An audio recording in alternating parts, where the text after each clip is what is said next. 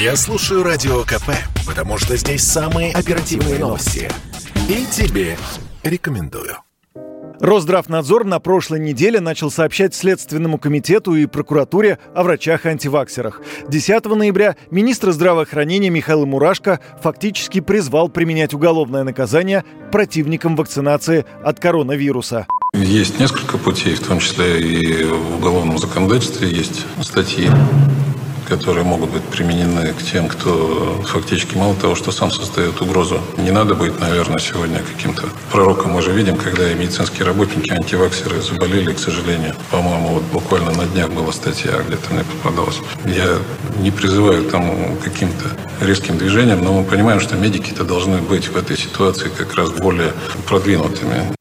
Позже помощник Мурашко Алексей Кузнецов объяснил, что глава ведомства предлагал не вводить какую-то новую уголовную ответственность для врачей-антиваксеров, а использовать уже существующие законодательные нормы, которые предусмотрены для людей, пропагандирующих отказ от вакцинации. Полемика вокруг наказания для медиков, которые отказываются прививаться от COVID-19 и распространяют подобные идеи среди населения, ведется на протяжении последних пары недель. Ранее Росздравнадзор сообщил, что будет направлять информацию о врачах-антиваксерах в следственные органы. Уже на прошлой неделе было известно, что подобные случаи наблюдались в Ростовской области. Бывший главный санитарный врач страны Геннадий Онищенко на фоне слов Мурашко о наказании для медиков-антипрививочников заявил, что таких специалистов нужно лишать диплома.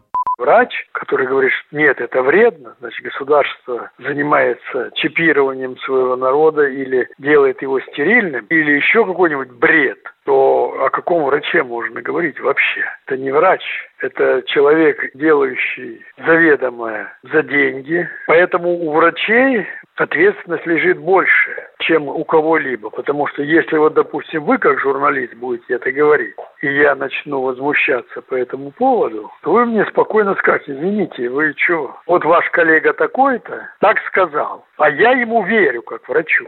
Иметь свое мнение врачам запретить нельзя, но вот за свои действия, например, за поддельные сертификаты и прививки, они должны отвечать, считает доктор юридических наук Александр Трещев.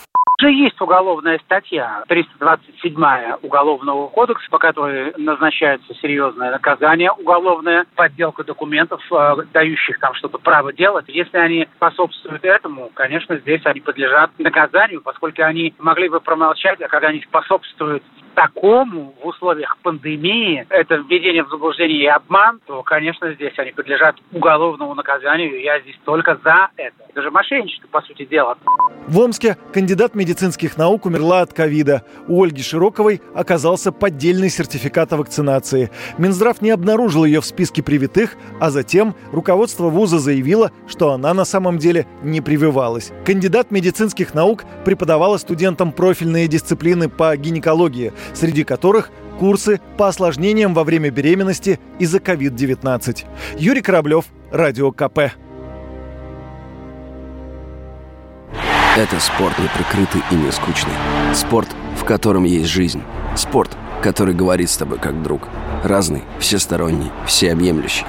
Новый портал о спорте – sportkp.ru О спорте, как о жизни –